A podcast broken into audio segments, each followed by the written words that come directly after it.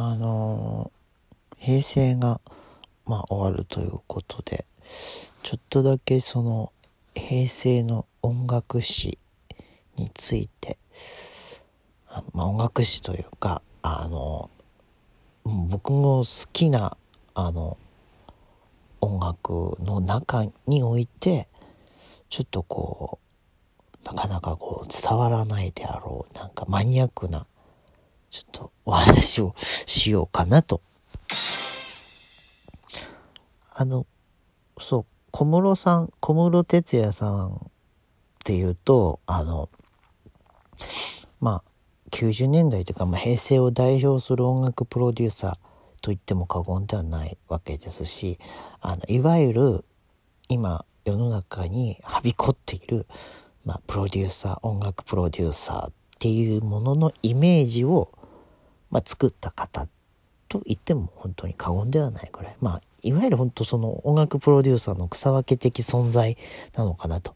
思うわけですよね。まあ、今までその音楽プロデューサーって言ったらほとんど裏方にいて表に出てこない人だったわけですよ。ところがそれが小室さんはもうバンバンこう自分が出てったと。もうこれはそのアーティストのプロモーションになるっていう意味合いもあって要するにもうアーティストがその音楽を語るよりももうもう作った人が本人がもう,、ね、もう語った方が早いっていう感覚だと思うんですけどバンバンこう表に出てそのそのもちろんアーティストの話もそうだし自分の音楽観とかを語ったりとかも、まあ、してた時期もありましたよね。とにかくその音楽プロデューサーのイメージといえばもうまさに小室哲哉っていう感じだと思うんですけど、まあ、その小室さんがまあねあのいろんな時代まあもちろん TM ネットワーク時代からねあの90年代のあのね安室ちゃんとかともちゃんとかグローブとかいろんなアーティストたちをプロデュースしてた、まあ、絶頂期の時期とかあとまあちょっとこうねそのいわゆる時代が過ぎたあたりですよ。2000年代のもう、あの、小室さんでいうところの、まあ、R&B に傾倒してた時期とか、あとトランスの時期とかってあったんですけど、そういう時期だったりとかって、結構随所随所で、実はその、ね、メインでこう、そのプロデュースをしてるアーティストはいるんだけども、まあ、ちょくちょくといろんなこうアーティストに曲を提供してたりしてた時期があったわけですよね。で、まあそのなんだろうそれがどれもこれも、まあ、90年代もそうなんだけどどれもこれもヒットしてたってわけじゃないんですよね。そのだからもう本当極端な話安室奈美恵とか華原朋美とかでそういう人たちが大ヒットしているさなかで実はこうちょろっとこう出て、ね、なんかヒットしてたよっていうぐらいのなんかこう、ね、インパクトとしてはちょっとこうなんかこう、一瞬だったっていう人たちって結構実は小室さんのプロデュースで多くて、で、結構その、なんだろう、いろいろなね、あの、コンピレーション CD とか出てるんですけど、まあその、そういうの聞いて、あ、この人が、あの、あれか、あの、小室さんプロデュースだったんだとか、小室さんの曲歌ってるんだっていう人が結構いたりして、あの、まあ、あの、アーカイブスがまあ去年出ましたけど、あれ聞いてても、えー、そうだったんだっていうアーティストが結構おりました。うん。まあ、例えばね、牧瀬里穂さんとか、あとは郷ひろみさんとかね、なんか、え、そうなんだって思いましたもん。なんかもう意外なアーティストとか意外な人たちが小室さんに曲を書いてもらってたりして。で、その中で、まああの、わりかしファンの間で有名だったりする、その、え、この人？っていう、まあ、その、楽曲提供になるんですけど、あの、まあ、わりかし有名な話だと思うんですけど、今本当女優として本当に大活躍をされてる、もう、もう大御所ですね。沢口靖子さんの Follow Me っていう曲を、あの、まあ、YouTube とかで多分見ることもできるし、聞くこともできると思うんですけど、まあ、YouTube で大体今、あの、流れてるやつっていうのは、あの、テレビ番組音楽番組に出演した際の沢口靖子さんが歌唱してるところがあるんですよね。で、Follow Me っていう曲を、まあ、その赤い衣装を着て歌ってるんですけど、これがまたその、要するに絶妙な歌声で、あの、もうファンのみならず、いろんな人たちが、あーっていう 不思議な感覚に襲われる。それがあの、沢口靖子さんの Follow Me っていう曲ですね。曲自体は本当にあの、小室さんっていう感じの曲なんですけど、やっぱりちょっとその歌唱力の危うさ、アンバランスさ加減っていうのがまた絶妙な癖になる曲ということで、これはあのね、まあ、平成じゃないですね。もうでも昭和になりますけど、でも、あの、ちょっとこうずっと語り継いでいきたいなと思っている、そんな感じがしますね。あと、その、ちょっとまあ有名どころになっちゃうんですけど、香原朋美さんっていうと、ともちゃんですね。あの、まあ小室さんとは本当に切っても切れない、あの、なんていうんですかね、関係というか、まあ、あの、いわゆる、まあ、あの、元カノ、元彼っていう関係だと思うんですけど、あの、ね、その結構か、彼らって一緒にテレビ出てたじゃないですか、当時ね。で、その、ね、お付き合いしてますっていう話をしながらも、その、ね、一緒にまあテレビ出たりとか、まあ一緒に音楽作ったりとかしてたと思うんですけど、